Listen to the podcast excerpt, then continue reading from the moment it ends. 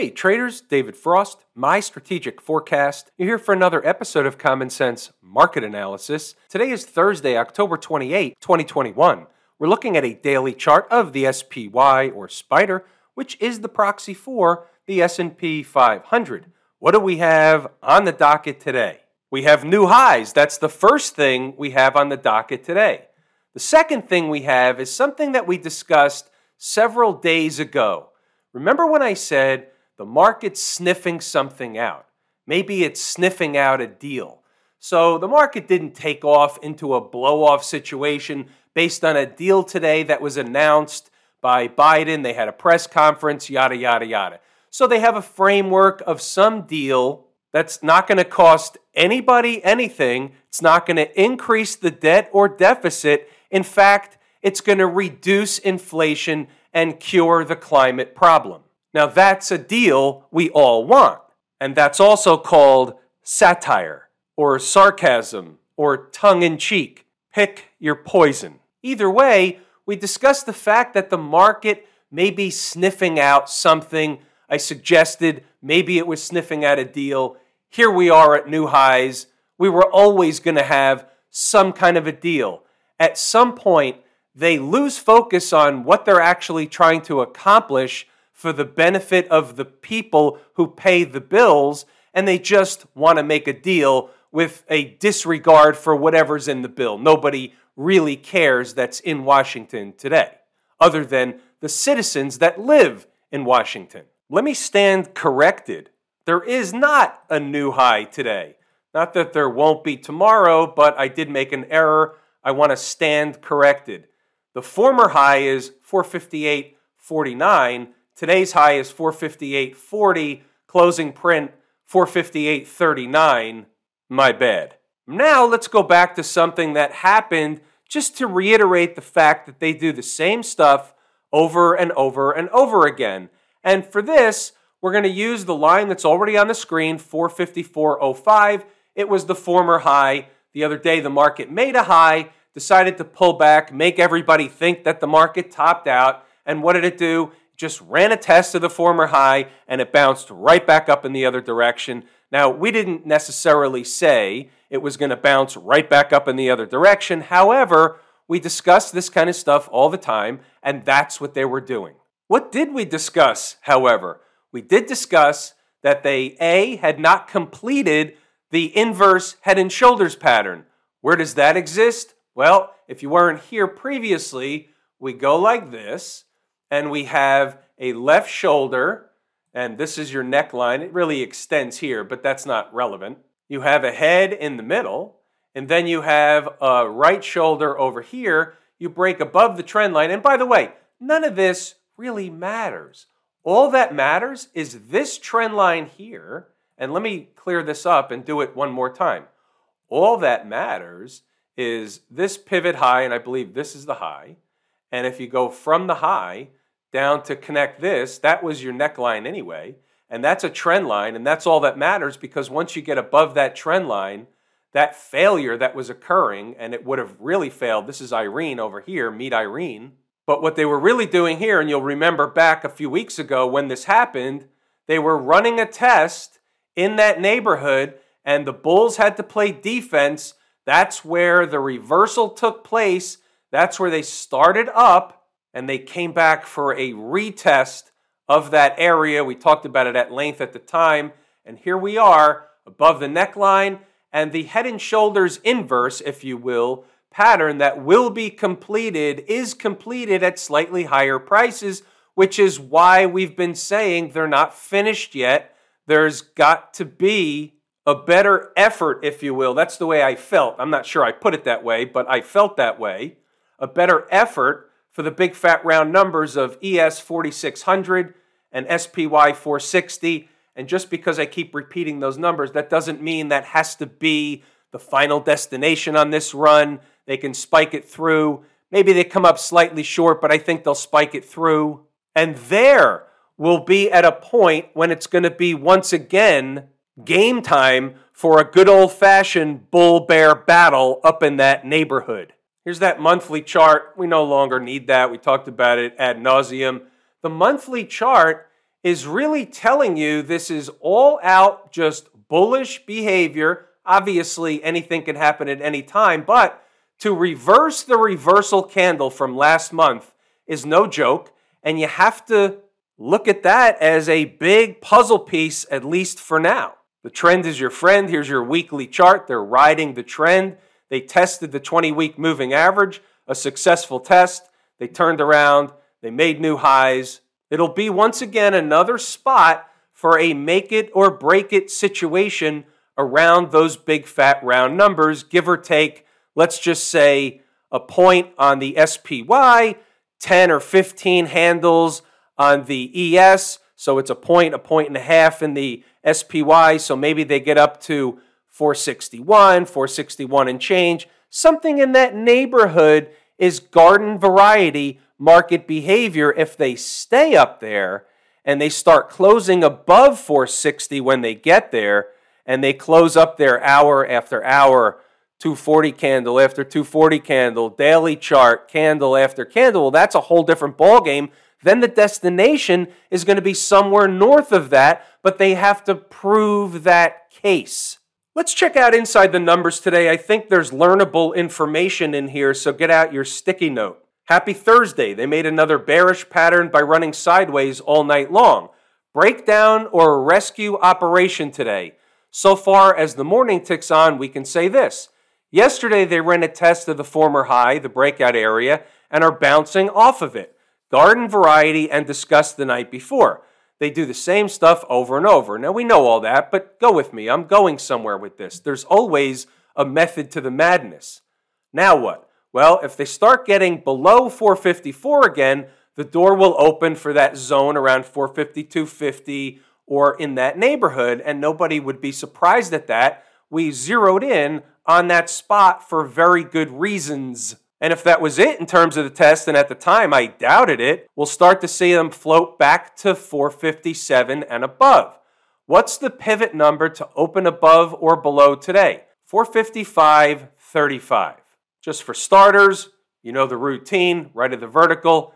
455.35 was that number. They opened above it and never looked back. That was the opening pivot. Now there's 457 and they just missed it by a penny or so, by two pennies over here right after 10 o'clock. But wait, there's more. Again, method to the madness. Let's start going to where we're closer to and then after the opening bell, and you'll see how it all comes together. I'll just say in advance, you have to know your numbers. 915 inside my head. If they're done testing the lower stuff, then it's just a matter of which day and when they make a run again for the big fat round numbers. Above 457 is a pretty good hint. So that's at 9:15 before the opening bell. So what I'm saying here is a trader that's in concert with that thinking can, and I'm not suggesting anybody does this, this is an individual trader slash individual personal decision to hop on and say, hey, I'm gonna ride the thing up to the big fat round number. It's a trade. You have to be willing to withstand the back and forth. You have to be willing to withstand looking like you're wrong five or six times before you get there. Might take a day to get there, might happen today. It didn't, but it could have. Might happen tomorrow, leading into Friday, the weekend. Might happen Monday. We don't know. But as far as I'm concerned, from where I sit, it's going to happen so a trader can ride it up there as long as they're staying above a certain spot. In this case, we're using 454. You want to use 457? Say it's a pretty good hint above 457. As long as they stay there, I'm staying there. Just food for thought. Every day is more learning opportunity. You get better over time. It compounds. The money compounds, the learning compounds. The more the learning compounds, the more the money compounds. 931, little tidbit on Upwork. We'll get back to that later. It's one of the stocks on the move. We're going to look at the good, the bad, and the ugly. So now at 932, right after the open, we're saying 456.75 to 457 is resistance on the first run. So we already know about 457, so I'm zeroing in a little bit. 456.75 up to 457 is resistance. Getting above and staying there opens the day for the floater type stuff. Now, let's think about this.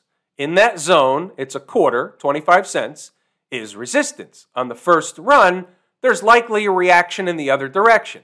Now, maybe it's a big reaction in the other direction, maybe it's a small reaction in the other direction. But on the first run, when they get to a resistance area, they typically have some type of pullback. That's what happened. Know your numbers. 946. While 456.75 or so is resistance, I am, meaning me personally, am not interested in a short trade. Just saying. Why was that? Because I'm looking at the bigger picture. Here is the quote. The bigger picture is the fat round numbers. Now, could I have taken a scalp trade for a few S&P points, few ES points? Absolutely. But my eye was really on the big fat round numbers. We have some uh, additional support. They didn't go down there. Now, 1003. This is where you have to understand the concept of how the markets work and you have to put aside what might be happening in real time. Food for thought. While they look absolutely bullish at face value, they're still at resistance and will put in a morning pivot and eat time off the clock, pull back, or both. Just saying. That was 10 o'clock. Where are we here? 10.05, 10 o'clock. What did they do? They stopped going up. That's resistance. They pulled back. They made a low here of 456.04. So what did they do? They went down 10 points. The ES went down 10 points. The SPY went down about a dollar. That's the way it works. We're moving along. See what else we have. Just stating what happened after it happened and stated before it happened what was likely to happen. So got the bookends going there. We had 456.20 on the board as support. And I know you're thinking, well, that's after the fact. No, it wasn't. Down here, 957 as time marches on, 456.20 is now support. I've raised it from 455.25. As the market moves, you have to adjust in real time. So the market goes up, it finds resistance. I took the line away, comes back down, 456.20, slightly below, finds support. What happens? That's it. That was the secondary low of day. Know your numbers. Now we're moving along a little bit, and they start to get bullish and more bullish. 1015, 456.04 low against support at 456.20 and a bounce. It's quiet and the volume is light. Transports, financials, and IWM are all up nicely on the day. The tape is bullish at present, and that was basically the theme of the day. What I'm going to do here is scroll up, pause the video, read the stuff, go back to the charts and double check the work, whatever you like to do. But that was the crux of the morning. After they turned bullish, the selling was done. They get into floater mode. It was a floater operation. And the bigger picture comes back into view. What are they doing? They're going to get to the fat round numbers. Sounds like a broken record, but it's a broken record for a reason. Will they do it? Will the thieves in the night do it? Anything's possible. It's an awareness. Maybe they do it overnight. You find them way up above, or maybe they do it in the thick of night and then they sell off some. We don't know. It's an awareness. It's an awareness not to be surprised. Stocks on the move. We're going to take a look at all but Teladoc. Ah, we're going to look at Teladoc anyway. Some of you know why. Some of you will figure out why in a moment. So basically, we're looking at all the charts and we'll do it in rapid pace to be sensitive on time.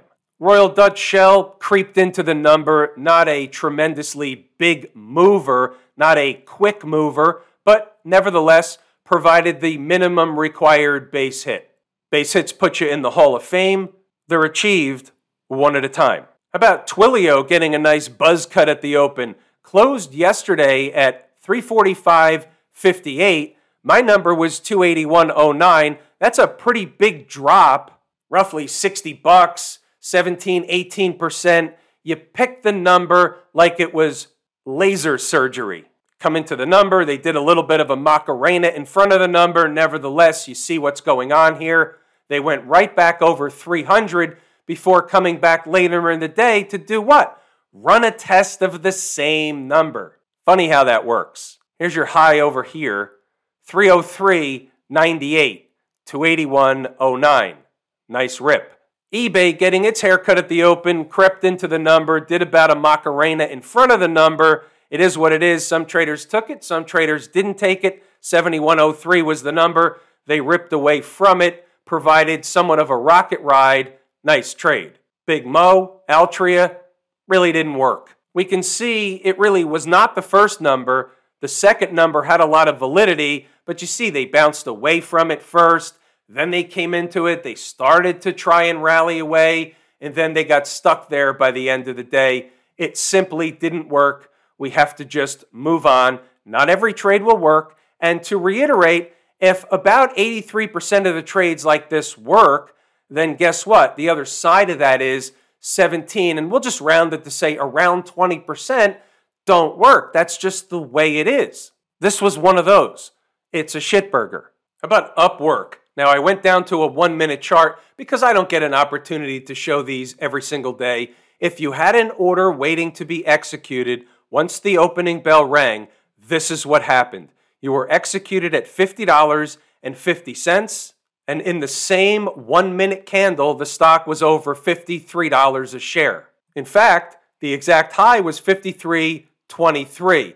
Remember, this is a one minute chart that's in the same one minute candle. That's called a rocket ride. So, regardless of whatever profit you were able to take, and here's the thing unless you had an automated order in to take a profit, and I know some traders do, you couldn't help but get more than you bargained for by as fast as it went up. That's just the way it works. Doesn't happen all the time, but when it does happen, it's kind of like slam bam, thank you, I'll take my profit and move along. Teladoc, look at this. What was the number? 129.99. What was the low of day? 130.25. Same routine, hit it right out of the chute, and it took off like a bat out of hell. It's a heartbreaker, but the numbers work. Come on, people. What have we got over in Camp IWM? Above all the moving averages, there's nothing wrong with the IWM. Again, we don't have to worry about the fake reversal candle anymore. We had two big down days run into the moving averages. They ran a test. Here they are right back up. Again, it's still bullish. And as long as the general consensus tomorrow leading in to the holiday weekend is bullish, I still contend that the IWM is going to get to 232 if in fact the S&P 500 does the thing where it punches into the next set of big fat round numbers, that's where your IWM is 232.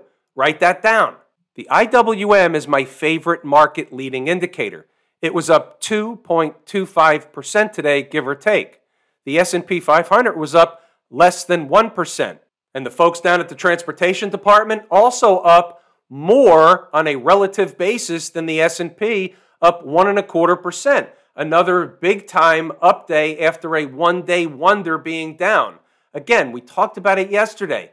Just because they were down yesterday doesn't mean much. Look how many days they were up. You have to look at the big picture. One day doesn't make a trend, one day doesn't make a market, one day doesn't really change anything within reason. This is what we were looking at saying, hey, they're beating on the former high, so they didn't get through today. That's today. That was yesterday. But this is a weekly chart, and they have all week to do it. They have next week to do it. They have the week after to do it. If they're going to do it, they'll hang around for a while, or they'll just do it right away. About the folks out in Silicon Valley? Q people. Anything wrong with this chart? No. New highs. What is wrong with new highs? They're in no man's land. There's nothing wrong with new highs. They're in no man's land, which means there's no point of reference for a bona fide area of resistance. Look at it this way either the IWM, the Qs, or the S&P 500 and I suppose we can throw the Dow in there as well. We might as well let them join the party. One of these indices are headed to a specific place. When one of them or whichever one is headed to the bigger deal place for them gets there, that's probably it. They're all going up together, but in terms of a specific place, whether it's, and I'm making up a number, and you'll get the concept after, whether it's ES 4627, if that's the ultimate destination, and that's going to be the end of that particular rally for the S&P, then whatever numbers the IWM are at, the Qs are at, the Dow is at at that time, that's going to be their number and that's going to be it. And they're all going to turn around together and begin to either pull back or do whatever they're going to do. But one of these indices is going to get to their number first. It's a race. Again, look at the bigger picture for a second. Is a number from a bigger picture perspective, is a number QQQ 400? Is that more important than any number on the board for the S&P 500? Maybe. The next big or semi-big fat round number for the IWM would be 250. Is that what the destination is for all these markets when the IWM gets to 250? That's the ball game? Maybe. The Dow's at 35,730 and change. Is it 40,000? Is that where they're going? Is that what the thing is? Maybe. About S&P 5000? Is that where they're going? Is that the ultimate destination for this market before a real bona fide correction? Maybe. And it may be none of those numbers. It may be lower than all those numbers. We don't know. Just giving you the concept of what I was talking about. XLF, above all the moving averages, the trend is your friend until what? Right, until she throws your shit in the trash. Down day yesterday, bounce back today. You can't make heads or tails out of that kind of price action. About Smashmouth, anything wrong with this particular chart? No. Finished on the highs. SMH, or the Philadelphia Semiconductor Index, is a good proxy for the tech space as a whole. So if there's nothing wrong with the semiconductor space, then there should be nothing wrong with the tech space. And as a result, we see the Qs at all time highs. Makes total sense. Why isn't the SMH at all time highs? They're close, but they're not there. Maybe they will be by the end of the week or the end of the month. We're watching. Are they running the whole thing up into the end of the month and then they're going to pull the rug out a little bit? Maybe. Have I told you how much I appreciate each and every one of you? Without you, these videos are not possible. That is true and accurate information. We're going to pull the ripcord here today. I'm David Frost, my strategic forecast. Thanks again for tuning in to another episode of Common Sense Market Analysis.